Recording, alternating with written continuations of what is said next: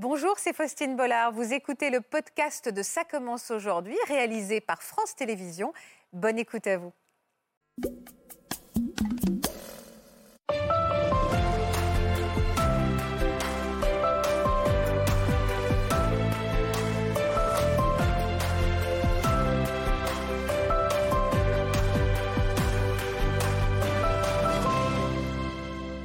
Bonjour à tous. Dans l'esprit de Capucine, Juliette et Marie, les violences conjugales, ça se passait chez les adultes, chez les couples mariés, évidemment pas sur les bancs du lycée. Les coups, les insultes et les violences sexuelles du haut de leurs 15 ans, pour elles, c'était juste de l'amour passionnel. Les violences chez les adolescents existent bien, elles sont souvent méconnues et parfois même banalisées. Chaque année, de très jeunes femmes perdent la vie sous les coups de leurs petits copains à l'occasion de la journée internationale de lutte contre les violences faites aux femmes. Et pour clore notre semaine spéciale justice, que vous avez été très nombreux à suivre, on va maintenant s'intéresser à ce sujet très important en direct avec nos invités et nos experts. Bienvenue à tous sur le plateau de Ça commence aujourd'hui. Merci d'être avec nous, c'est une émission importante. Bonjour Capucine. Bonjour Faustine. Bonjour Juliette. Bonjour Faustine. Bonjour Marie. Bonjour. Merci infiniment à toutes les trois d'être sur ce plateau aujourd'hui parce que c'est un sujet difficile qu'on va aborder ensemble. C'est un sujet qui vous tient à cœur, qui nous tient à cœur aussi. Et je peux vous dire qu'en préparant cette émission, euh, nos journalistes ont été absolument bluffés par votre maturité et, et, par cette volonté à tout prix de raconter votre histoire pour sensibiliser, pour faire de la prévention. Je pense qu'on a un rôle à vraiment à jouer aujourd'hui. Merci beaucoup de, de participer encore une fois à cette émission urgente et importante. Je vous présente Natacha Espier et Marc Gégère qui vont nous accompagner, que vous connaissez bien. Et évidemment, je vous invite, comme tous les vendredis, puisque nous sommes en direct, à nous poser vos questions, à commenter également cette émission. Si vous avez envie de vous adresser à nos invités, vous le faites. Le hashtag, c'est CCA. Et nous sommes présents sur tous les réseaux sociaux. Alors, Capucine, c'est donc d'un amour d'adolescente vous êtes venu nous parler aujourd'hui, un amour euh, toxique, vraiment destructeur et empreint de violence qui a laissé beaucoup de traces. Vous étiez euh, une adolescente quand vous avez rencontré Lucas. De quelle manière cette histoire a débuté entre vous? Alors au tout départ, euh, c'était quelqu'un que j'avais rencontré donc quand j'étais plus jeune. voilà, on était sortis une première fois ensemble pendant deux mois. Et après, on s'était séparés. Et euh, c'est vrai que euh, moi, j'avais très, très envie de me remettre avec lui. J'étais toujours très amoureuse. Mhm. Euh, lui, il me faisait un petit peu tourner en bourrique, si on peut dire. Et, et finalement, on s'est remis ensemble au bout d'un moment. Et c'est là qu'a commencé notre histoire euh, plus longue. Avec un peu un déséquilibre, parce que un déséquilibre, déjà à l'origine, euh, il vous avait déjà quitté et vous étiez un peu à courir derrière lui. Euh, voilà, c'est ça. Donc déjà, il y avait un déséquilibre, effectivement. Et puis après, dès, dès, le début en fait de cette deuxième histoire, qui a finalement été l'histoire principale, euh, il y a eu euh, assez rapidement euh, des signaux d'emprise, de, violence psychologique. C'est-à-dire, c'était quoi ces signaux pour qu'on se, on se rende compte concrètement? Bah alors moi, au tout départ, c'était, il voulait passer vraiment le plus de temps possible avec moi. Donc, par exemple, j'avais pas le droit de manger avec d'autres personnes qu'avec lui. Donc, j'avais pas le droit de, de manger le midi avec, avec mes copines, par exemple. Euh, il était dans la même école que vous Oui, c'est ça. Donc il pouvait surveiller ça Oui. C'était soit déjeuner avec lui, soit vous deviez rester seul. C'est ça. Il vous a isolé tout à fait. Et euh, pareil, les week-ends, bah, petit à petit, je pouvais de moins en moins voir mes amis parce qu'il fallait que je passe du temps avec lui aussi. Donc en fait, ça a vraiment commencé comme ça par euh, l'omniprésence de, de, la relation. Une possessivité excessive. C'est ça, où tout devait tourner autour de notre couple et où moi je me disais, bon, bah euh, c'est peut-être parce que c'est le début, euh, c'est de l'amour passionnel. Vous étiez même un peu flattée, de sa, pas de sa jalousie, mais le fait qu'il avait l'air si, si, amoureux ouais, bah Oui, tout à fait, parce que c'est un petit peu aussi euh, ce à quoi on peut s'attendre quand on est très jeune. On, on pense des fois que l'amour, justement, c'est ça, c'est quelque chose de très, très fusionnel. Et du coup, on a du mal à, euh, enfin, on n'a pas vraiment de modèle euh, très très sain dans les représentations en pop culture et tout. Des fois, c'est des relations euh, très très fusionnelles à la limite du toxique qui sont représentées. Et du coup, quand on commence cette relation, on se dit bon bah peut-être que c'est parce que c'est le début. Moi, c'est vraiment ce que je me disais. Je me disais c'est le début. Il est très amoureux. Peut-être qu'après il va se calmer un petit peu et ça va ça va changer. Et sauf que bien sûr ça change pas. Vous aviez été, vous aviez déjà eu une histoire d'amour avant? Euh, non, c'était vraiment, j'avais déjà eu des petits copains, mais voilà, c'était vraiment la première fois que j'étais amoureuse et que c'était. Euh, d'où le fait que vous n'aviez pas forcément d'éléments euh, de comparaison. Donc au départ, ça commençait par une, emprise. Il faisait des commentaires sur vos tenues vestimentaires, sur, sur votre façon de vous comporter. Oui, mmh. Ouais, c'est ça. En fait, c'était jamais, jamais assez bien. Et puis, euh, donc, euh, ça pouvait être aussi me comparer avec euh, d'autres filles, me dire Oh, elle, j'aime bien comment elle est, toi, tu devrais plutôt t'habiller comme ça. mais en même temps, c'était jamais bien finalement, parce que si j'avais un décolleté, il allait me dire Non, là, c'est trop, on dirait une pute. si, il utilisait ces mots-là? Ouais, si je m'habillais plus serré, du coup, ça allait être Oh, mais t'es es vraiment coincée. Enfin, voilà. En fait, c'était jamais assez bien, c'était tout le temps. tout passait par son regard et et euh, j'étais jamais assez bien pour lui. Mais bien sûr, euh, il y avait euh, tous ces autres moments où, au contraire, j'étais la plus belle du monde, j'étais parfaite. C'était toujours un petit peu ce jeu de chaud-froid au final. Oui, c'est ça qui est déstabilisant aussi. Hein. il y avait des gens dans votre famille qui le connaissaient il, Ouais. Et vous l'aviez rendu cette relation officielle? Oui, oui, oui, bah, très rapidement parce que c'est vrai que quand on est jeune, enfin moi voilà, je, suis proche de ma famille, etc. Donc je leur ai tout de suite dit que qu'on était ensemble. Et puis, euh, et puis bah forcément, on était, euh, on était jeunes, donc euh, on pouvait, on n'avait pas de, logement. On se voyait chez, chez nos parents respectifs. Et moi, il s'entendait super bien avec ma famille. c'était, il était parfait avec eux. Il était adorable. Avec mon petit frère et ma petite sœur, il jouait avec eux. Il était très gentil. Il participe à vous isoler finalement, parce qu'il renvoie l'image parfaite. Et derrière, personne ne peut soupçonner ce qui se passe. Il y a eu une escalade après cette emprise psychologique. C'est venu, c'est devenu physique. Oui, ça, ça, a escaladé effectivement dans les violences. Euh, parce que je pense qu'il faut d'abord qu'il y ait vraiment ce climat d'emprise pour qu'ensuite euh, ce qui n'était pas ce qui n'aurait pas été acceptable tout de suite devienne acceptable. Et, euh, et donc moi, les, les violences physiques, c'était par exemple me pincer, me pousser, me serrer le bras très fort, me jeter des objets, ce, ce genre de choses-là. Au point d'avoir des marques? Ouais, j'ai déjà eu des marques, bah, notamment quand on pince le bras, en fait, ça, ça laisse quand même des, des petits bleus. Euh, et euh, une fois où il m'avait euh, jeté sa chaussure au visage, et donc là j'avais eu un bleu aussi sous l'œil.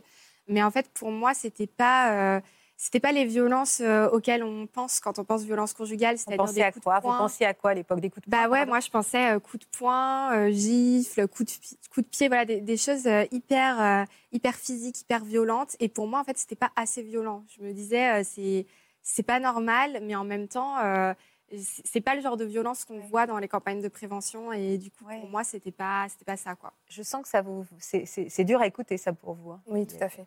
J'ai le même parcours. On va, vous allez nous raconter votre histoire euh, tout à l'heure, mais c'est vrai qu'il y a une escalade, mais on est toujours un peu aveuglé. Et puis, comme vous le dites extrêmement justement, il n'y a pas d'élément de comparaison. Ça ne ressemble même pas à ce qu'on voit à la télé quand on dénonce les coups.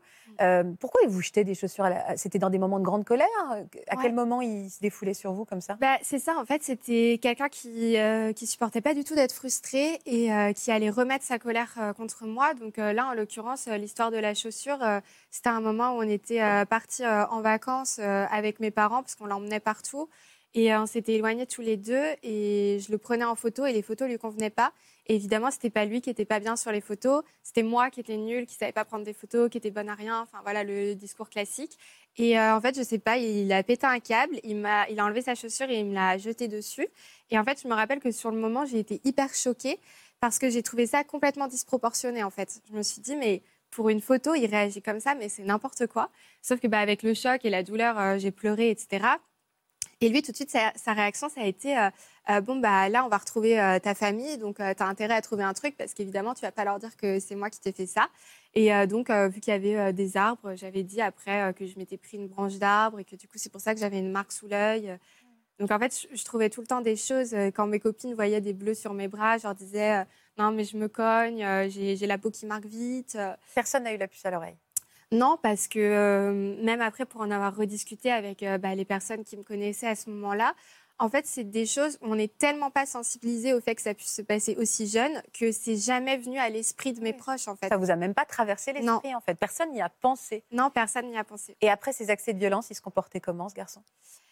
Bah, il y avait souvent une phase où du coup il allait euh, justifier la violence par mon comportement, me dire que c'était de ma faute, voilà, que j'avais pas bien fait quelque chose ou autre, euh, que j'étais pas une bonne copine, euh, enfin voilà, que lui il m'aimait mais que moi je savais pas l'aimer. Voilà, il s'excusait parfois? Et oui, après il y avait euh, la, fameuse phase de lune de miel, la phase où il s'excuse, où il, il, se mettait à pleurer des fois, à me dire qu'il était désolé, que que c'était plus fort que lui, qu'il s'en voulait, etc. Et au final, c'est moi qui avais été victime et c'est moi qui me retrouvais à le consoler en fait dans ces moments-là parce que euh, je, je me disais, euh, bah, c'est vrai, je suis horrible en fait, euh, je le fais Ma faute, ouais. culpabiliser, euh, faute, ouais. voilà, je, je devrais prendre sur moi, je devrais Mm. faire mieux les choses, et du coup la situation se retournait. C'est inversé.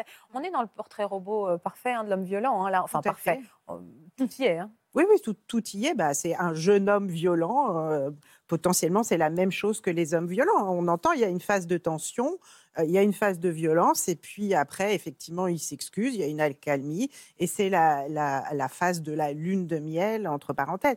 Euh, après, euh, juste pour signaler que les violences, elles peuvent être physiques, évidemment, psychologiques et sexuelles. hein. C'est-à-dire, c'est pas effectivement ce que vous dites, c'est pas forcément on frappe avec les poings, on peut frapper de plein de façons différentes. D'accord.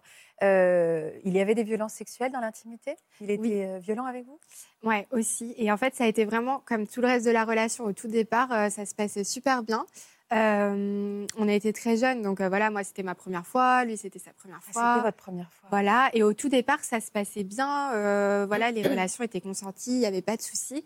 Et, euh, et puis, bah, c'est comme tout le reste, vu que c'était quelqu'un qui supportait pas d'être frustré, et bah, il supportait pas non plus dans la vie intime. Donc, si moi je lui disais non pour une raison ou une autre, bah, il allait me le faire payer en fait que je lui dise non. Donc, soit il allait me forcer, soit il allait euh, me punir euh, en essayant que je cède. Donc, c'était Vous utilisez des mots forts, ça veut dire quoi? Vous forcez Vous forcez Oui, me forcer à avoir des relations sexuelles ou à, faire euh, certaines pratiques euh, auxquelles j'avais dit non.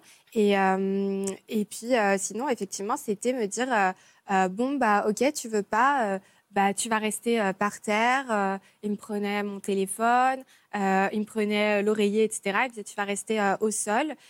jusqu'à ce que tu cèdes. Et du coup, bah, moi, je voulais pas céder. Donc, je restais et je me disais, je vais m'endormir. Sauf que euh, du coup, il voulait pas que je m'endorme, donc euh, il me mettait la lumière dans les yeux en me disant bah non, tu vas pas dormir.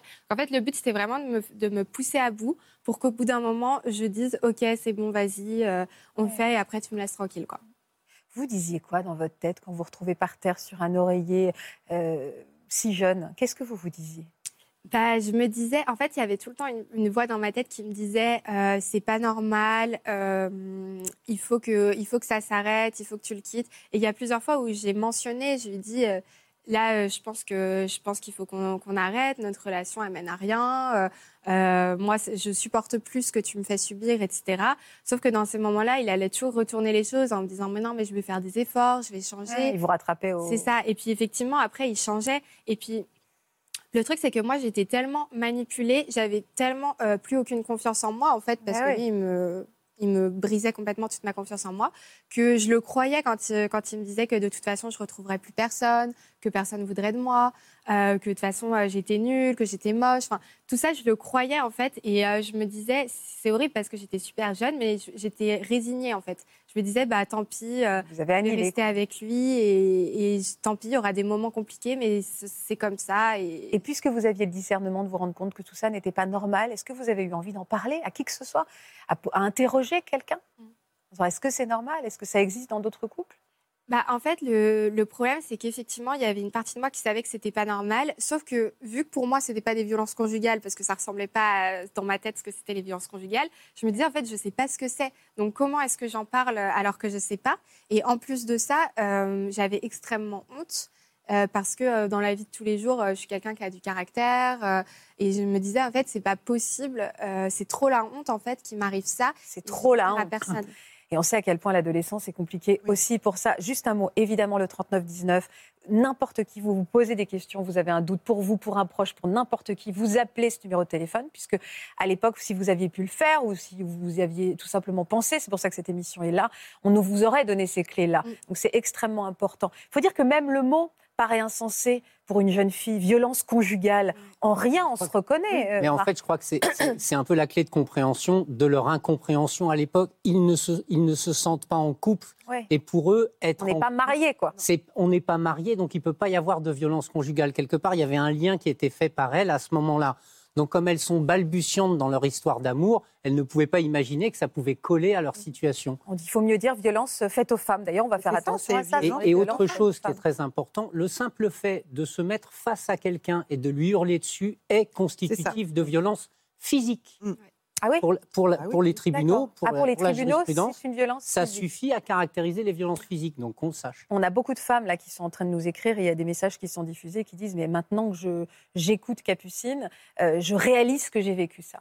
Ça a été quoi votre goutte d'eau, euh, celle qui vous a donné cette force de partir? Moi, la goutte d'eau, ça a été euh, le fait qu'il m'ait trompée. Et euh, en fait, c'était vraiment une limite un peu que j'avais donnée. Euh, j'avais toujours dit, euh, euh, moi, je supporterai pas la tromperie, je supporterai pas que tu me trompes. Si tu me trompes, euh, je m'en vais.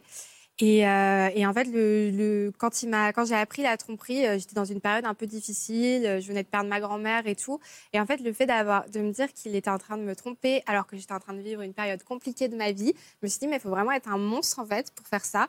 Et du coup, ça a été vraiment le déclic pour moi de comprendre que c'était vraiment une mauvaise personne et que en plus de ça, voilà, c'était un peu ma limite euh, d'ego et de fierté, ce qui peut sembler un peu. euh, Ben Non, je suis contente que ça soit votre ego Oui. et votre fierté. mais ce qui, qui vous- ça qui peut vous est sembler un peu un, un décalage parce qu'au final, une tromperie, c'est pas si grave par rapport à tout ce qui s'est passé avant. Mais moi, c'était vraiment la limite que j'avais fixée. Ouais, ça vous a réveillé, Mm. ou en tout cas fait sortir de cette emprise. Ouais, Euh, vous avez tout simplement rompu.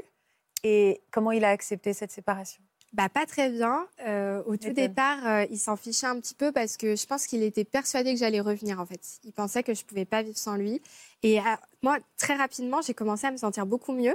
Et je culpabilisais même de me sentir bien parce que je me disais, mais c'est pas normal, c'est une rupture, je devrais être euh, au fond de mon lit en train de pleurer euh, toutes les larmes de mon fait, vous corps. étiez Comment libérée. Ouais, voilà, c'est ça. libérée. Sauf qu'à ce moment-là, je m'en rendais pas du tout compte. Et lui, par contre, quand il a vu que je commençais à aller mieux, bah là, ça a été insupportable pour lui. Donc, il a commencé à me, me harceler de messages, d'appels, euh, à m'envoyer.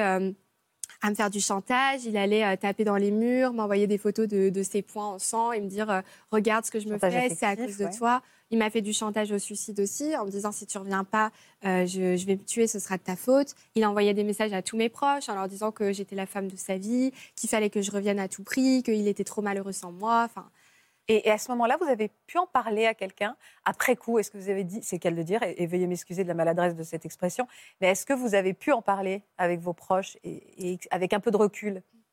Bah, le recul, j'ai mis beaucoup de temps à l'avoir parce que quand on s'est séparés, moi, j'ai, enfin, mon cerveau a tout effacé en fait. Je me suis arrêtée à la tromperie, je me suis dit, il m'a trompée, c'est pour ça que je le quitte et j'ai complètement oublié ce qui s'était passé. Et c'est en, étant en couple avec quelqu'un d'autre que j'ai, commencé à me rappeler de tout ça. Mais après, j'ai mis beaucoup de temps euh, à en parler et j'en ai parlé à ma famille euh, deux ans après la rupture. Donc, bonne nouvelle, vous avez rencontré quelqu'un qui, lui, s'est comporté bien? Oui. et là, vous avez compris que ce que vous aviez vécu n'était pas, la, n'était pas euh, la réalité de ce que ça doit être, une Oui. relation de couple. Oui. Pourquoi vous avez accepté d'être là aujourd'hui? C'est quoi le, le- le moteur de votre présence, Capucine? Pour moi, en fait, c'est hyper important de parler de ce sujet parce que, euh, il- au final, ça concerne euh, énormément de, euh, de personnes qui sont très jeunes, qui sont ados. Les statistiques des violences faites aux femmes, elles sont encore plus élevées quand on est jeune. Et je trouve ça vraiment dommage qu'on n'ait pas de prévention sur le sujet. Et moi, c'est quelque chose que, que j'essaie de faire sur, sur mon compte Instagram, sur, euh, dans, les, euh, dans, les, dans les établissements scolaires, etc. J'essaie au maximum de faire de la prévention pour pas que ça arrive à d'autres, en fait. Est-ce que vous avez pensé à porter plainte? Oui. Est-ce que vous l'avez fait? Je l'ai fait, euh, donc euh, plus de deux ans après les faits. Et, euh, finalement, ça a été classé sans suite. Donc je m'en doutais très bien. J'attendais rien de spécial, mais c'est vrai que ça fait toujours quand même. Pourquoi ça a été Alors attendez, juste je rebondis sur ce, sur ce chiffre absolument effarant. 29% des victimes de violences conjugales, de violences faites aux femmes, sont âgées de 18 à 29 ans. C'est un chiffre effarant. Classé sans suite, faute de preuves C'est ça, bah, c'était euh, ma parole contre la sienne finalement. Et il n'y a, pas- il y a même pas eu d'enquête. Ça a vraiment été. même pas eu euh, voilà. Est-ce que ça reste quand même comme une trace? C'est-à-dire Oui. cet homme a été, euh, a- son nom est apparu dans, un, dans, un, dans une affaire comme celle-là. Ça veut dire que si un jour il, il, vict- il, euh, voilà, il s'a- s'attaque à une autre jeune femme et qu'elle porte plainte, ça va ressortir ou pas? Est-ce que c'était de toutes avez- les manières nécessaire? Vous avez tout à fait raison, et il n'est pas rare du tout qu'une personne fasse l'objet de plusieurs plaintes qui sont classées sans suite. Et à un moment donné, il va y avoir une infraction qui va être plus facilement caractérisée, si je puis dire. Et à ce moment-là, on récupère l'ensemble des plaintes qui ont pu être déposées, et il arrive même que des plaintes classées sans suite, par, par ce biais-là, soient réouvertes. Et on ne dira jamais assez, quoi que vous fassiez, quel que soit votre état d'esprit, au moment où vous prenez des coups, faites-les constater. Vous verrez bien ce que vous faites de ce certificat médical, peu Ça, c'est un message important Mais euh, pour toutes les jeunes qui nous regardent. si vous aviez eu ça, et j'ai déjà eu le cas, hein, plusieurs mois, voire plusieurs années après, si vous aviez eu ça, vous aviez un commencement de preuve Ouais, ouais, qui sûr. pouvait faire pencher euh, euh, la balance de la justice de votre côté. Et une plainte, pas une main courante, une plainte. Non, non, non, une plainte, une main courante, ça ne sert pas à Ça sert pas à grand-chose. Ok, une plainte, et ça, c'est important. Aujourd'hui, vous avez un nouvel amoureux. Enfin, c'est pas un nouvel amoureux, parce que le premier n'était en rien amoureux. Euh, vous avez un homme dans votre vie. Oui, ça fait plus de 4 ans et demi qu'on est ensemble. Et euh, Il est super. se- Il est super. Bah, je vais vous le prouver qu'il est super. Regardez Tout se derrière passe, moi. euh, très bien. Regardez. Coucou mon cœur, je te fais ce petit message pour te dire à quel point je suis fier de toi et de tout ce que tu as accompli, bien que ton chemin n'ait pas été simple. Au début de notre relation, j'ai réussi à trouver tant bien que mal les bons mots et les bonnes ressources pour t'orienter vers les professionnels qui t'ont aidé par la suite. Et pour ça, je suis fier de toi, de la femme que tu es devenue. Tu as été courageuse et résiliente. Et euh, je suis fier d'évoluer à tes côtés. L'avenir nous réserve plein de belles choses et plein de beaux projets. Et pour ça, je t'aime. Alors vous, vous ne pleurez pas, alors vous nous racontez euh, un vrai cauchemar. Par contre, quand on vous dit qu'on vous aime et que vous êtes formidable, avec plein de courage et de résilience, alors là, vous écroulez. Ouais, c'est la goutte de trop. C'est la larme, mais c'est des jolies larmes, c'est des jolies larmes. C'est vrai que ça doit forger un sacré caractère. hein. Il faut évidemment, faudrait pas passer par là, mais néanmoins, Non. on voit une maturité extraordinaire On, voit, et on sait pourtant combien c'est difficile aussi de se construire avec ça à un âge où on est aussi fragile. hein. C'est pour ça aussi que ça passe beaucoup sous les radars, si je puis dire. C'est parce qu'à cet âge-là, comme vous l'avez très bien dit, on ne sait pas si c'est normal ou pas, et en tout cas, ça attaque la construction Mm. de la personne. Au fond, on se raison, dit, bah, bah oui, si on peut faire ça à mon corps, qu'est-ce que je suis et est-ce que c'est normal ou est-ce que c'est pas? Et, et c'est à nous adultes et, et aussi aux professionnels dans les lycées de faire attention. Euh, et aux jeunes, vous disiez que vous aviez des bleus. Et aux remarques, quand une jeune femme, une jeune femme, vous avez raison, elle va jamais dire euh, mon copain est violent. Elle va peut-être dire il est jaloux. Et je pense qu'il faudrait toujours se poser la question quand une vrai. jeune femme vient dire juste. mon copain est jaloux. Et puis, il faudrait aussi po- se poser la question dans les infirmeries des lycées sur les malaises à répétition. Est-ce que ça cache Vous quelque avez chose? Raison. Donc, je pense que c'est à nous, adultes, d'être extrêmement attentifs à ça. Juliette, il était jaloux? Oui, extrêmement. Extrêmement jaloux. Euh, et j'ai vu que cette histoire avait une vraie résonance en vous et que vous étiez Oui. très ému. On va regarder cette photo, une photo qui va s'afficher derrière moi et vous allez m'expliquer pourquoi elle est importante, cette photo. Euh, bah parce que c'est mon chien. C'est celui qui m'a sauvée. Euh, J'étais, euh, je suis une, une vitrine, c'est-à-dire que je vais bien sur la photo. On voit que Ouais, je vous êtes souriante sur cette photo. mais mais au fond, euh, c'est pas le cas.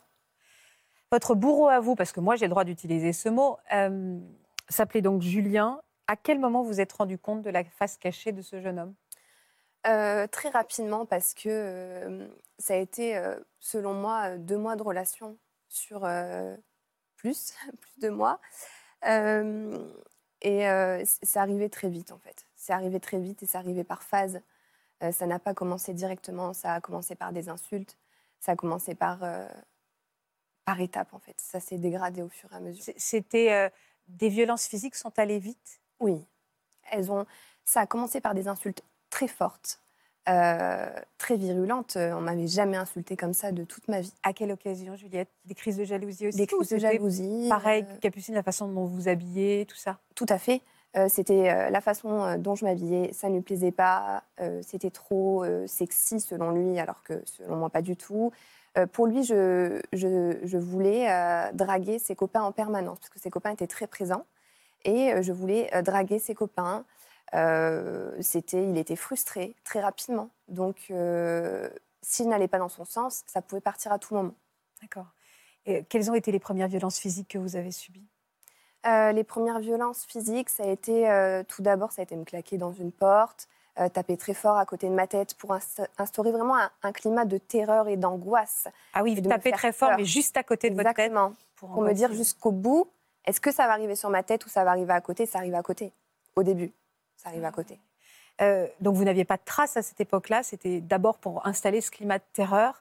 Est-ce que dans l'intimité aussi, il a installé une climat, un climat de terreur? Oui, oui, oui. euh, moi aussi, c'était mon, premier euh, copain, euh, ma première fois également, euh, qui, euh, qui, est- qui s'est très bien euh, passé au tout début, hein, euh, pas de souci.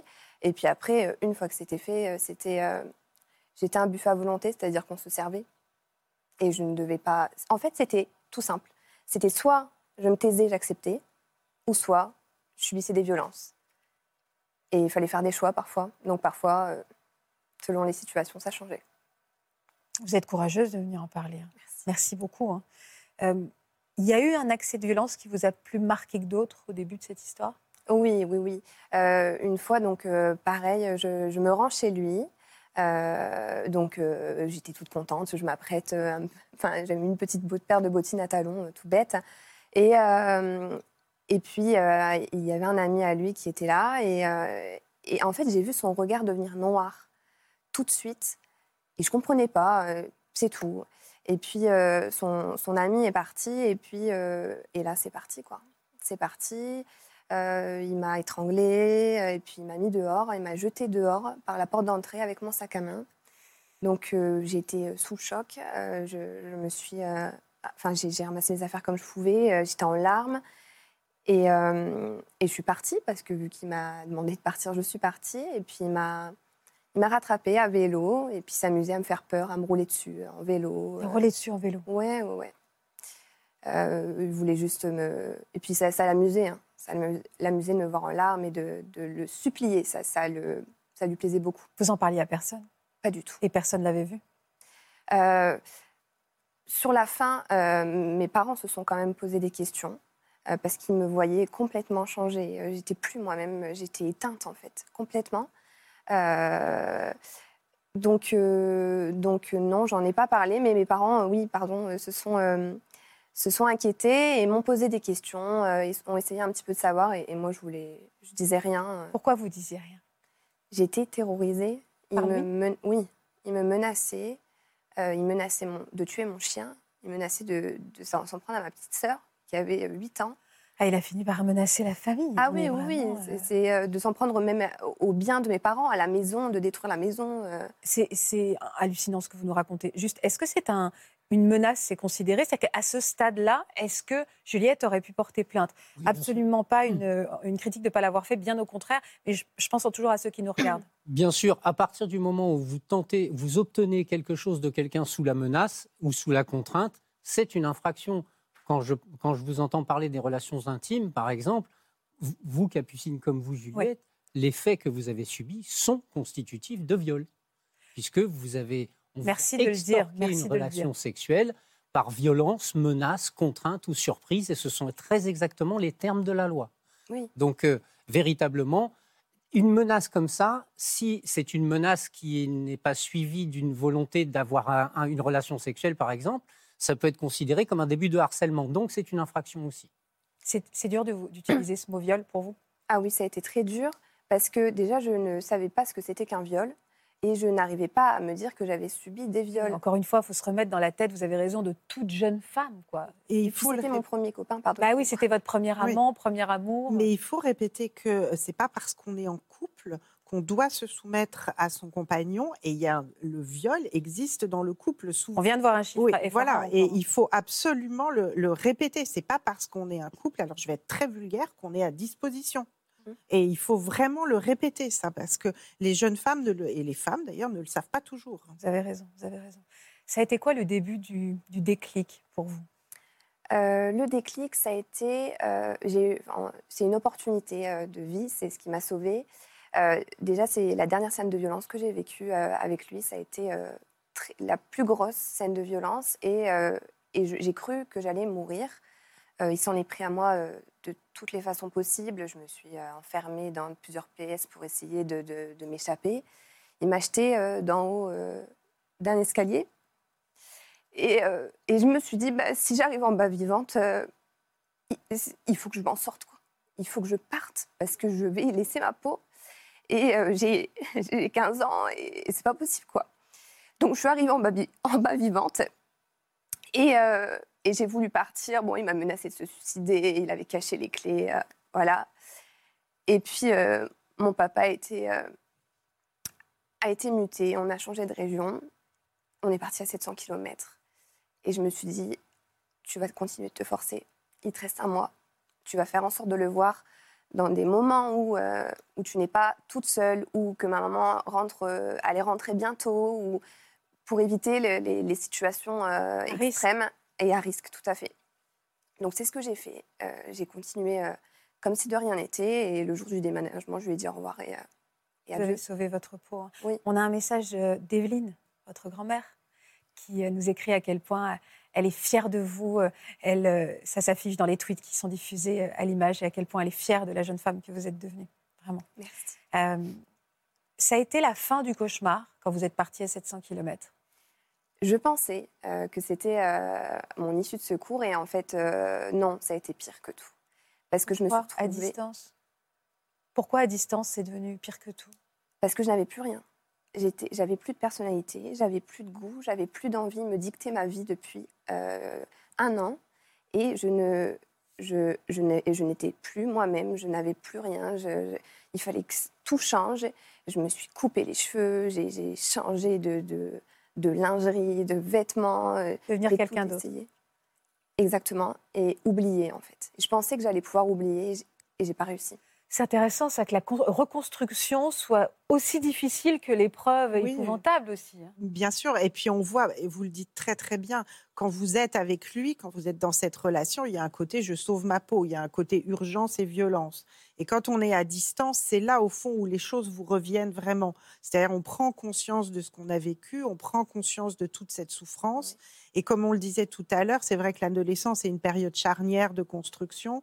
Et comment est-ce qu'on va se reconstruire Sur quelle base? Et je comprends que vous ayez eu besoin, au fond, quand vous dites je me suis coupé les cheveux, j'ai changé de lingerie, etc. C'est-à-dire que vous le mettez à distance, vous changez totalement. Et c'est un moment, effectivement, où il faudrait pouvoir se faire aider parce que c'est un moment extrêmement douloureux. Vous, vous, êtes- vous avez pensé à vous faire aider, à aller en parler à quelqu'un? Oui, euh, je l'ai fait tardivement. Je l'ai fait cinq ans après, mais je l'ai fait quand même.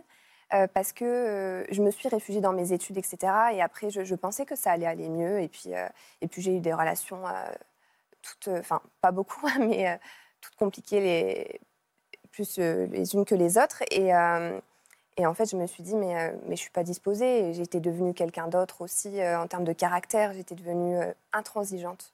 Je pouvais rien laisser passer. Je ne pouvais pas. Et vous en aviez parlé entre-temps? Parce que, est-ce qu'à un moment, euh, en partant loin, est-ce que votre, vos langues se sont, votre langue s'est déliée auprès de vos parents? Est-ce qu'ils ont vu votre changement physique? Vous avez expliqué pourquoi? À un moment, vous avez dit votre vérité, Oui. Juliette? Oui, oui. euh, je l'ai dit à mes parents quelques mois après. Alors, c'est ma mère qui, qui- qui m'en a parlé parce que j'ai oublié certaines étapes de, de tout ça. Et, euh, et apparemment, je lui ai dit dans la voiture, comme ça, de but en blanc. Sans... Comment a-t-elle réagi, votre mère? Alors, elle était sous choc. Elle l'est encore aujourd'hui. Euh, elle a essayé de m'aider. Euh, elle m'a proposé d'aller voir quelqu'un, mais j'étais pas encore disposée à aller voir quelqu'un parce que j'avais même pas encore réalisé l'ampleur de ce que j'avais vécu et j'arrivais pas à mettre des mots dessus. Il y a beaucoup de choses que je n'ai pas dites encore aujourd'hui, donc euh, voilà, c'était trop tôt. Mais elle a essayé. Vous avez eu, vous me disiez, des relations compliquées par la suite avec les hommes Oui. Ça a été difficile? Oui, euh, j'ai eu une relation euh, avec quelqu'un deux ans après parce que fallait se Voilà. reconstruire. exactement, mais je, je ne l'étais pas. euh, qui s'est terminée parce que, bah, comme je vous l'ai expliqué, j'étais intransigeante et, et j'étais compliquée aussi. Donc, euh, donc voilà. Et puis après, j'ai eu quelqu'un qui euh, menait une double vie, en fait. Euh, et là, je me suis dit, bon, on va peut-être aller voir quelqu'un parce que ça fait beaucoup de, de paquets dans l'armoire et l'armoire, elle va s'écrouler. Donc, je suis allée voir une thérapeute, j'ai fait une thérapie. J'ai eu la chance de tomber, de tomber sur quelqu'un de formidable qui m'a énormément aidée et qui m'a dit simplement Vous êtes une victime, ne culpabilisez plus, ça va aller, je vais vous aider, vous allez m'en parler. Et c'est ce que, vous fait. aviez besoin d'entendre. Oui, oui, oui. Pour, pour, pour justement être déclarée officiellement victime, est-ce que vous avez éprouvé le besoin de porter plainte? Non, je, enfin, je, je ne l'ai pas fait euh, parce que j'étais encore une fois euh, terrorisée et j'ai découvert euh, par la suite que il avait euh, fait d'autres choses. euh, il, il avait accès à mon téléphone, etc., même à distance. Donc euh, j'avais peur et je voulais pas me, me confronter. Donc j'ai préféré. euh, C'est trop tard Combien de temps on a pour porter Alors, ici, on parle de délit. C'est maintenant aujourd'hui six ans à compter du délit, donc ça, prend, ça, ça- ça laisse du temps. Et si on parle d'un crime, ça peut aller jusqu'à 20 ans Mm. après le crime. Et si le crime a été commis quand vous étiez mineur, ce délai de 20 ans ne commence à courir qu'à compter de votre majorité. Donc ça laisse, euh, et, en- et encore, je me trompe, puisque aujourd'hui, pour des faits à caractère sexuel subis pendant la minorité, vous avez jusqu'à 30 ans après votre majorité pour déposer plainte. Après, pour revenir sur ce que vous disiez, Vous étiez vide, en fait, quand ça s'est terminé. Mais quand on passe son temps à être en état de survie, on n'a plus que ça en tête. Et souvent, les victimes, lorsque le, le cauchemar est terminé, se retrouvent complètement vidées. Il faut du temps, en fait, pour réinvestir sa propre personnalité, en quelque sorte. Ça va aujourd'hui? Ça va, ça va, oui.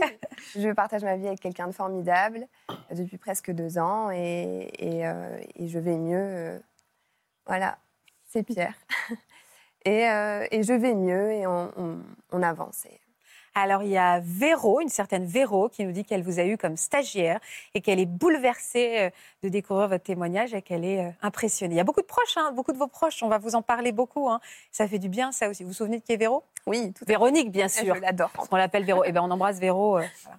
On va faire un petit bond dans le, dans le temps, euh, petit bien sûr, Marie, Euh, puisqu'à travers votre témoignage, on va vraiment mesurer l'impact que ces violences peuvent avoir sur une vie. Dans votre cas, ça s'est passé à peu près 30 ans et c'est encore euh, très vif en vous, on peut dire ça? Oui, alors je dirais plus vif, mais euh, moi je dis toujours qu'on ne guérit pas. Par contre, on se reconstruit. On peut réavoir une vie heureuse, avoir des enfants ou pas, mais euh, retomber amoureux, voilà. Mais il y a quelque chose qui reste toujours. Je pense qu'il y a quelque chose qui est brisé à vie, en fait, Ah ouais? qui n'empêche pas d'être heureux.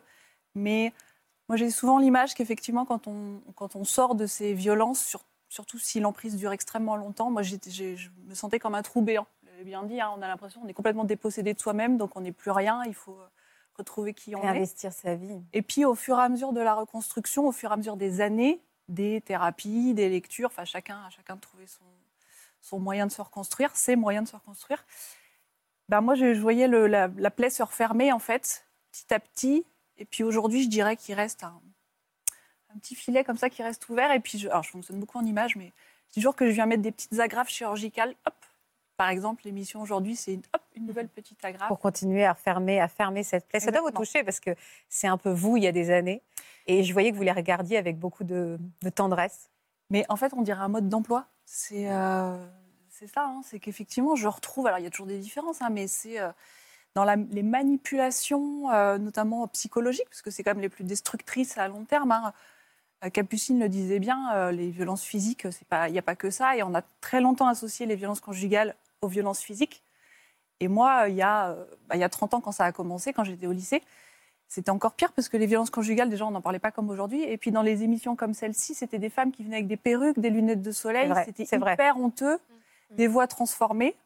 C'était honteux, alors qu'aujourd'hui, au contraire, vous venez euh, fièrement euh, raconter cette histoire pour aider les autres, et c'est un bond en avant, et c'est pour ça que j'ai commencé par vous remercier. Euh, ça a commencé pareil pour vous, euh, des violences psychologiques d'abord? Ouais, mais je pense que ça ce commence Thomas? toujours comme ça, hein, parce que si, si un jour on se prend une claque, on réagit. Ben moi, c'était pareil, hein, premier copain. J'étais sa première copine. On était dans la même classe au lycée. Et, euh, et les violences euh, psychologiques, les premières manipulations ont commencé au bout de 15 jours. Euh, on était, alors euh, j'ai plein de petits exemples, mais par exemple, on était, euh, donc on apprend à se connaître, on est dans ma chambre, mes parents travaillent, j'habite à côté du lycée, donc tous les soirs, après le lycée, il est dans ma chambre, donc déjà j'ai plus de temps pour moi-même. Pour souffler, ouais. Euh, donc on s'embrasse, on apprend à se connaître, etc. Et puis un jour, très très rapidement, tout se passe bien, mais il se lève, il dit plus rien et il s'en va, comme ça. Alors la première fois, je suis complètement interloquée parce qu'il y a vraiment cette notion de ce qu'on est en train de vivre n'a pas de sens en fait. Donc on est Oui, ça, sidéré. ça perturbe, bien sûr. Oui, il s'en va et puis euh, bah, à l'époque il n'y a pas de téléphone portable, hein, donc euh, je- Mm. là, il s'en va quoi. et, euh, et puis le lendemain on se retrouve au lycée puis il m'en parle pas. Donc euh, moi, Ça je vous dis, fragilise déjà. hein. oui, mais en fait, tout de suite, je me dis, mais c'est peut-être moi qui ai mal interprété quelque chose, donc moi, j'en parle pas, parce que j'ai pas envie de, si j'ai fait quelque chose de mal, de réactiver. mais ça, ça va être la base d'énormément de violences psychologiques, en fait. Et puis, euh, on est de nouveau comme avant, et puis, quelques jours plus tard, ça se reproduit, et en fait, ça va se reproduire plusieurs fois. Mais à chaque fois, il a l'air vraiment très en colère, comme si j'avais vraiment fait quelque chose de mal. Ah Et en fait, bah, petit à petit, euh, comme je commence à me questionner moi, bah, je me mets à... euh, à l'attraper, à essayer de le retenir, à dire qu'est-ce que j'ai fait, et puis à pleurer. Enfin, ça prend des Oui, à vous mettre dans des états, encore une fois, vous Ouais. étiez une toute jeune femme. Donc, euh, à vous mettre dans des états voilà, de fragilité. Vous Ouais. étiez très vulnérable, vous aviez peur. Comment les choses euh, se sont accélérées après? Donc, euh, bah, deux semaines, c'est les premières manipulations. Et puis après, ça va, passer, ça va très, très vite. C'est plein de petites critiques, plein de petites, euh, des toutes petites hu- humiliations. C'est vraiment des toutes petites choses très banalisées. Et c'est là-dessus qu'il faut faire hyper attention parce que c'est des choses que même on fait tous entre frères et sœurs ou entre amis. Euh, moi, c'était par exemple, euh, pourquoi tu roules des fesses quand tu marches? Toujours avec un petit sourire. Mm. Pour, à la cantine, euh, pourquoi tu moches comme un chameau Et genre, je dis, Ah, mais je, je fais pas ça en fait. Ou quand j'arrive avec un nouveau vêtement, euh, à, à cet âge où on apprend à se découvrir, on trouve son style, c'était, euh, c'est quoi ce manteau Mais euh, Des petites humiliations insidieuses qui Oui. déstabilisent et qui font mal. Exactement. Et puis, ou alors, alors il y a un truc qui, moi, m'a beaucoup, beaucoup euh, perturbée.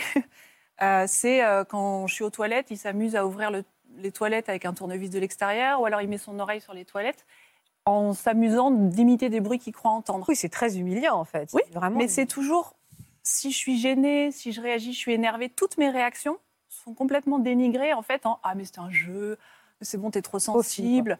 Oh, mais. euh, C'est-à-dire que c'est toujours sur le fil de Je peux pas réagir à ça, peut-être qu'il a raison en fait, peut-être que c'est moi qui suis. euh, Et euh, donc, ça, c'est vraiment tout le temps sur ce que je fais, ce que je dis, ce que je pense, ce que je lis. Donc, Ouais.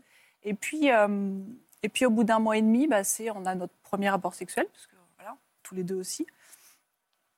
Et euh, bah, il m'a fallu des années à mettre les mots de violence sexuelle quand même, mais moi j'avais pas de désir, j'avais pas envie, mais il a insisté, insisté, insisté. Et vous ne saviez pas ce que c'était euh, qu'avoir. non, euh, et puis à l'époque en plus, faire le- amour à deux. la sexualité ça commençait par, euh, il n'y avait pas plein de préliminaires avant, c'était bah voilà, il allait falloir passer, ça allait faire mal, ça allait faire peur, mais après. on- Et en fait deux fois de suite, euh, il, il amène un préservatif. Après le lycée, on se retrouve tout nu sous ma couette. Mais moi, j'ai jamais vu un mec tout nu en fait, donc je suis complètement pétrifiée. Ouais. Et c'est, il me dit, bah, c'est à moi de lui mettre le préservatif parce que c'est les filles qui mettent le préservatif. Et comme je refuse parce que je suis pétrifiée, bah, deux fois de suite, il jette le préservatif et il s'en va. Oui, c'est ça. Oui, ça, c'est des violences vraiment psychologiques. hein. Totalement. Bah, on- Surtout dans l'intimité. comme Exactement. ça. On l'entend combien c'est une entreprise de Mm. dénigrement euh, pour vous attaquer sur tous les plans. Et euh, c'est extrêmement sauvage aussi sexuellement. C'est quoi le premier virage de votre relation Le premier gros virage? Alors là, évidemment, je m'en rends pas compte, mais le, pour moi, le premier gros virage, euh, ça va être euh, à deux mois, je me prends une première euh, claque.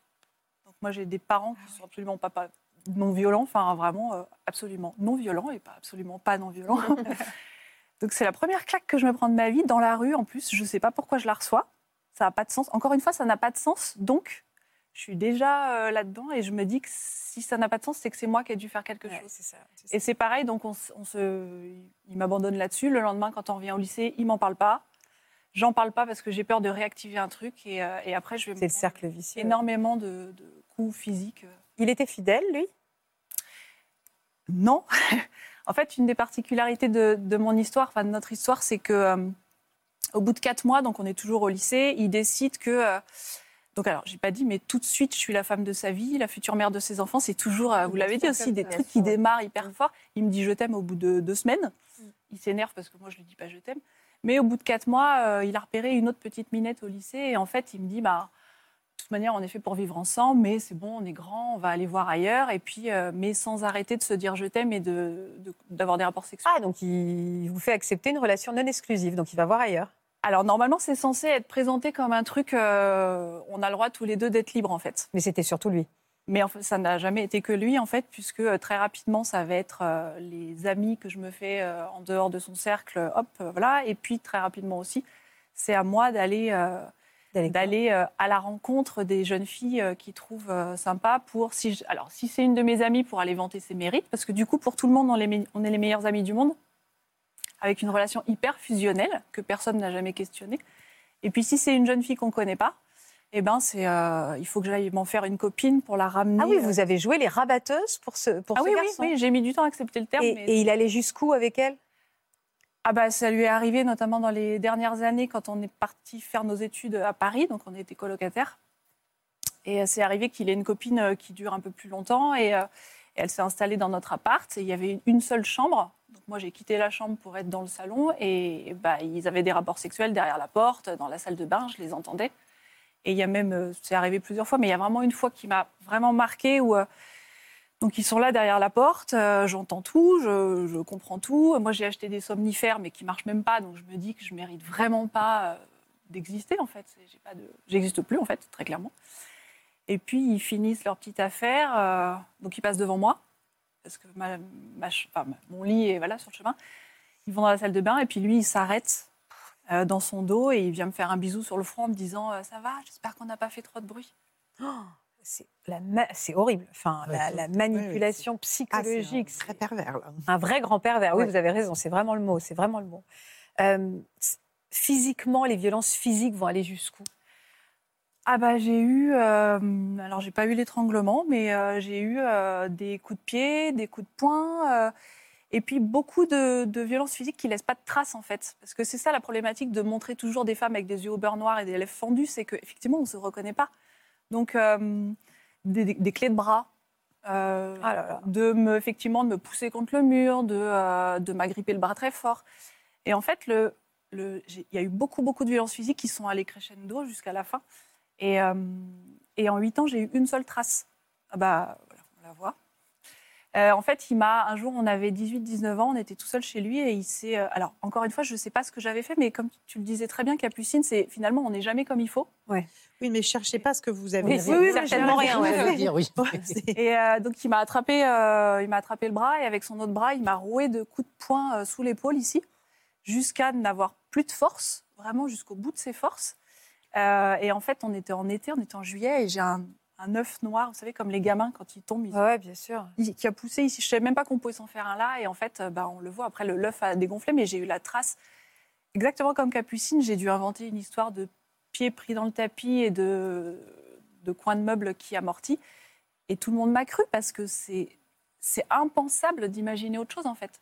Il y a une, euh, une jeune femme qui s'appelle Inès qui vient de nous écrire en nous disant qu'en vous écoutant, elle réalise qu'elle a vécu aussi et qu'elle a subi des violences par son copain de collège et que c'est édifiant, évidemment. Euh, à- vous êtes partie sur quelle impulsion? Qu'est-ce qui vous a donné la force de partir? C'est complexe parce que ça a été très très lent. Il n'y a pas eu un événement Ouais. euh, comme pour vous. En fait, c'est dans la dernière année, j'ai pris un petit job étudiant parallèle de mes études, dans lesquels c'était mon seul espace de liberté sans lui, en fait. Alors évidemment, euh, ceux avec qui j'ai commencé à être, euh, à être amie, euh, c'était, euh, ils me méritaient pas, c'était tous des cons, euh, voilà. Donc il a essayé de. Mais ça a été mon espace de respiration. Lui, il a eu une relation plus poussée avec une, une autre jeune fille. Et, et puis j'ai rencontré dans le cadre du boulot un garçon qui était, avec qui je partageais absolument rien, mais qui me regardait avec gentillesse, avec douceur. Donc j'ai eu euh, cette première relation qui n'est pas, pas du tout allée bien loin, mais ça m'a permis d'avoir, je pense, un, un premier petit déclic que une autre relation est possible. Parce que j'avais vraiment la sensation euh, c'était ma vie et il n'y avait pas d'autre vie possible Ouais, ouais, en fait c'était de l'ordre vraiment de l'impensable. Et ça vous a aidé. Euh, vous avez euh, aujourd'hui une fille, je crois. Quel âge elle a? J'ai une fille de 15 ans et un garçon de 17 ans. Donc, euh, autant vous dire que l'année dernière, quand l'aîné a atteint 16 ans, j'ai eu mon petit moment euh, délicat de ils sont à l'âge où moi, ça a commencé en fait. Est-ce que vous avez pensé à porter plainte? Alors, non, parce que euh, moi, je suis partie, donc c'était en 2002, personne ne parlait enfin, de violence conjugale, mais alors en plus, porter plainte. Et puis surtout, l'élément le plus important, c'est que mais je ne croyais pas en ma parole en fait. C'est-à-dire, moi, j'ai eu la chance, et je pense qu'ils m'ont vraiment sauvé la vie, d'avoir des parents qui, je leur ai tout balancé du jour au lendemain euh, sur quelqu'un qu'ils ont pendant euh, huit ans euh, nourri, logé, on, on l'em- bah, comme vous, hein, on l'emmenait en vacances, enfin, moi, j'allais en vacances chez ses parents, et pourtant, ils m'ont cru absolument à 200%. Ils ont dû s'en vouloir énormément. eh ben, c'est un tsunami en fait. hein. C'est, je- même après des années, c'est encore difficile. Ils, savent, ils savent tout aujourd'hui? Oui, ouais. J'ai rien caché. Alors, j'ai rien caché. Bon, il reste des petits trucs. Il y a des, hum, pas mal de petites humiliations, notamment sur tout ce qui est violence sexuelle. Évidemment, euh, je ne vais pas en parler. Puis ça reste des choses assez ancrées. Mais voilà, venir ici, c'était aussi euh, témoigner, puis intervenir dans des collèges et lycées aussi. C'est aussi montrer qu'il n'y a pas de fatalité à être brisé à vie après des violences sexuelles, même quand c'est les premières, en fait. Co- Comment vos enfants, qui ont donc euh, 15 et 17 ans, voient aujourd'hui votre récit et le fait que vous alliez dans des, établissements scolaires Quel regard ils portent sur ce vécu-là? Euh, alors, ils sont au courant. hein, euh, on en. Je sais pas, j'espère qu'ils sont fiers de leur maman. Mais c'est vrai que j'ai eu tendance, euh, ma fille m'a pas mal reproché de faire de la surprévention, faire trop de prévention. Mais euh, au moins je, je peux être sûre que euh, mes enfants et, le- et les copines notamment euh, sont. euh, Et alors, c'est important, de la surprévention. Qu'est-ce qui vous frappe quand vous allez, je crois Capucine le fait aussi, quand vous allez dans les lycées, quand vous allez dans les collèges, des retours que vous avez? Qu'est-ce qui, vous, qu'est-ce qui, qu'est-ce qui est essentiel à dire et quelles sont les réactions qui vous étonnent? Alors moi déjà, je suis effarée de voir que partout où j'interviens, il y a toujours les gens, des gens, et notamment les jeunes filles dans les établissements scolaires, qui viennent me voir en me disant « je me reconnais dans ce que vous avez vécu Alors souvent c'est « mais j'ai pas vécu de violence physique », alors que je viens de leur expliquer que bah, parfois il y en a pas ou elles se voient pas.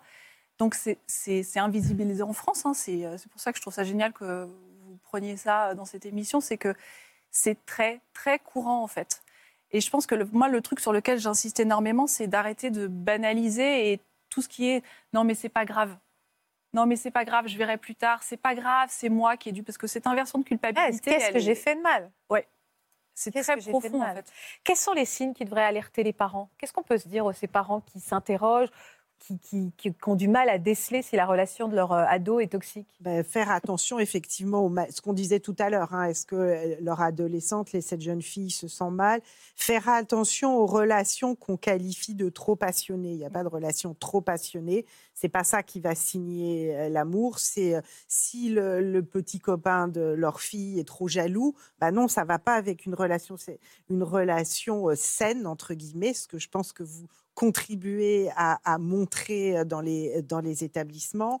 Euh, ce qu'on disait des mal-être physiques aussi, des enfants, des jeunes filles qui sont malades, qui ont fameux mal au ventre ou euh, Pas envie d'aller. aller- oui. pas envie d'aller à l'école, des amaigrissements, etc. Et euh, je pense que ça, c'est extrêmement important. J'aimerais aussi dire qu'il faut faire très attention et attirer l'attention aussi sur le- la pornographie. Ça, je pense que ces jeunes qui euh, voient et consomment de la pornographie n'ont plus euh, l'idée de ce qu'est là aussi une relation sexuelle saine, entre guillemets. Oui.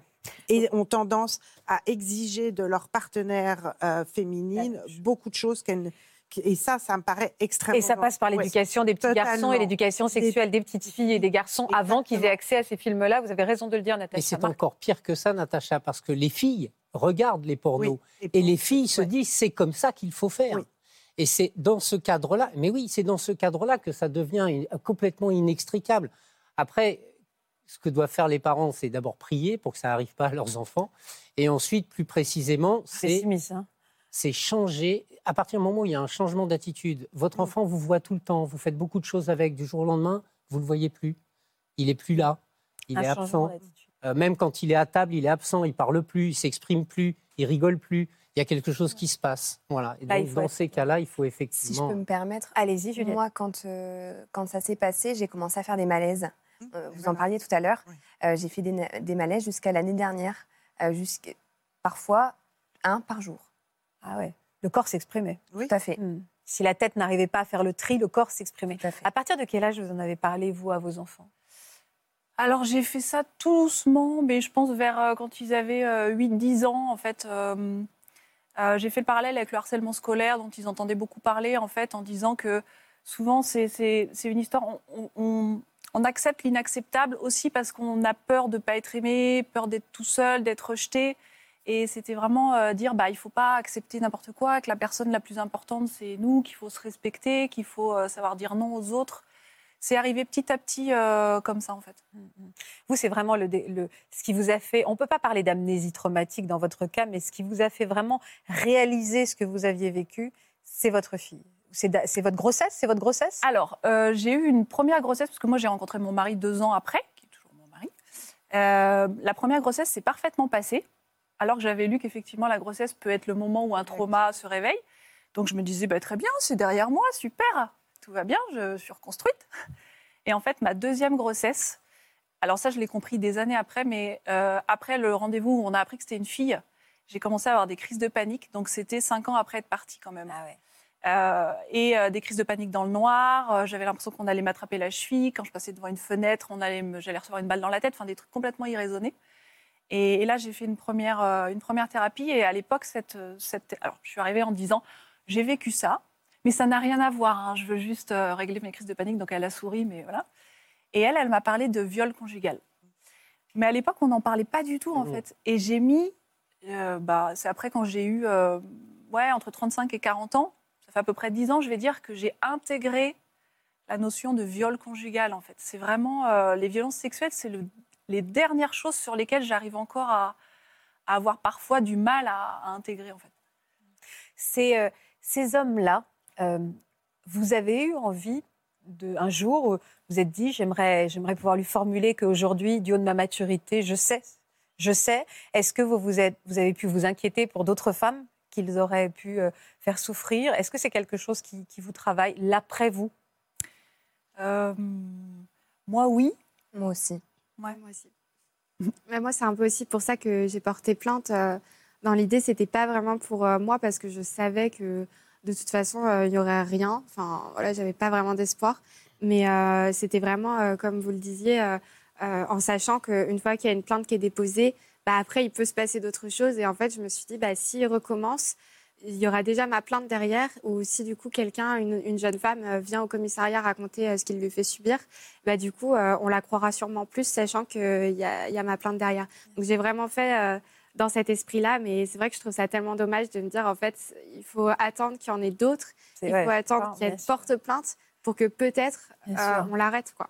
Donc, euh, Juliette? Oui, moi, c'est moi, c'est pour cette raison que, que je regrette de ne pas avoir porté plainte pour les autres, pour ce qui peut suivre. pour vous aussi, parce que le simple fait, je suis sûr que Capucine le confirmera, le simple fait de passer la porte d'un commissariat ou d'une gendarmerie pour dire voilà ce qui m'est arrivé, sous-entendu voilà ce qui m'est arrivé, j'y suis pour rien, c'est déjà une démarche qui va dans le sens euh, de, de vous restaurer dans ce que vous êtes, c'est-à-dire un individu qui a souffert et non pas un individu qui a commis des faits. Quoi. Oui. Est-ce que ça fait du bien de parler, Marie, même des années plus tard? Oui, Enfin, vous avez l'habitude de le faire, mais même de le faire à la télévision. Bah, c'est ma première télé. Mais oui, non, non, mais c'est... c'est- Vous êtes très bien débrouillée. Merci. non, mais ça, ça, apporte, ça apporte encore beaucoup, en fait, parce que moi, ce que je me dis, c'est qu'on le sait maintenant, mais je pense qu'il faut le marteler, ça touche tout le monde, tous les milieux sociaux, euh, tous les âges. Et en fait, c'est pouvoir parler, mais pouvoir parler à des publics hyper différents, à des jeunes filles, euh, mais aussi à des jeunes garçons, parce qu'on est toujours dans la prévention. J'allais terminer là-dessus. En effet, on parle des violences faites aux femmes, mais il y a aussi des violences faites aux jeunes hommes. C'est- On en parle évidemment moins, mais je pense aussi à ces hommes qui sont malmenés. Il y en a moins, mais il y en a. Oui, oui. Moi, j'ai rencontré un. Alors, chez, les adultes, mais un homme qui a 45 ans euh, avait vécu la même chose que moi avec une femme, en fait. Donc, c'est effectivement. Et vous avez très, très raison de le dire, puisque cette émission a une vraie caisse de résonance euh, sur les réseaux sociaux. Euh, évidemment, cette émission circule, donc on- elle va pouvoir toucher le plus grand nombre. Et je suis très fière qu'on ait pu la faire à vos côtés aujourd'hui. Merci infiniment de nous avoir accompagnés. Je rappelle le numéro, le 3919. C'est fondamental, on ne le dira jamais assez. Encore une fois, vous avez un doute, le moindre doute pour quelqu'un, pour un entourage, pour une filleule, une amie, vous n'hésitez pas, vous composez ce numéro. Il est très bien fait et vous serez très bien accueillis. C'est important de le dire. La semaine prochaine, on va continuer nos semaines spéciales. Et nos semaines spéciales, la semaine prochaine, ça sera euh, ma première fois sur le tard, pardon. Et lundi, vous allez voir, c'est une émission bouleversante avec des hommes et des femmes qui se sont retrouvés à la rue à près de 60 ans. Et, euh, et ça fait beaucoup réfléchir et ça va évidemment beaucoup vous émouvoir. Merci infiniment à toutes les trois. Je vois des femmes très très très fortes. hein. Et ça fait du bien. Merci à tous les deux. Merci à vous pour votre fidélité. Je vous souhaite de passer un très beau week-end sur France 2 et je vous remercie beaucoup pour votre fidélité tout au long de cette semaine. Merci. Merci.